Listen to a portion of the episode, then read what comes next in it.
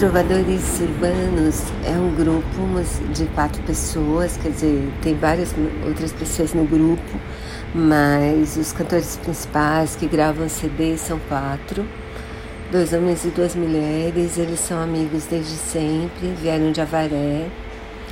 E em São Paulo, a Maída um dia teve a ideia de formar um grupo de serestas que iam fazer serenata para as pessoas que eles contratassem.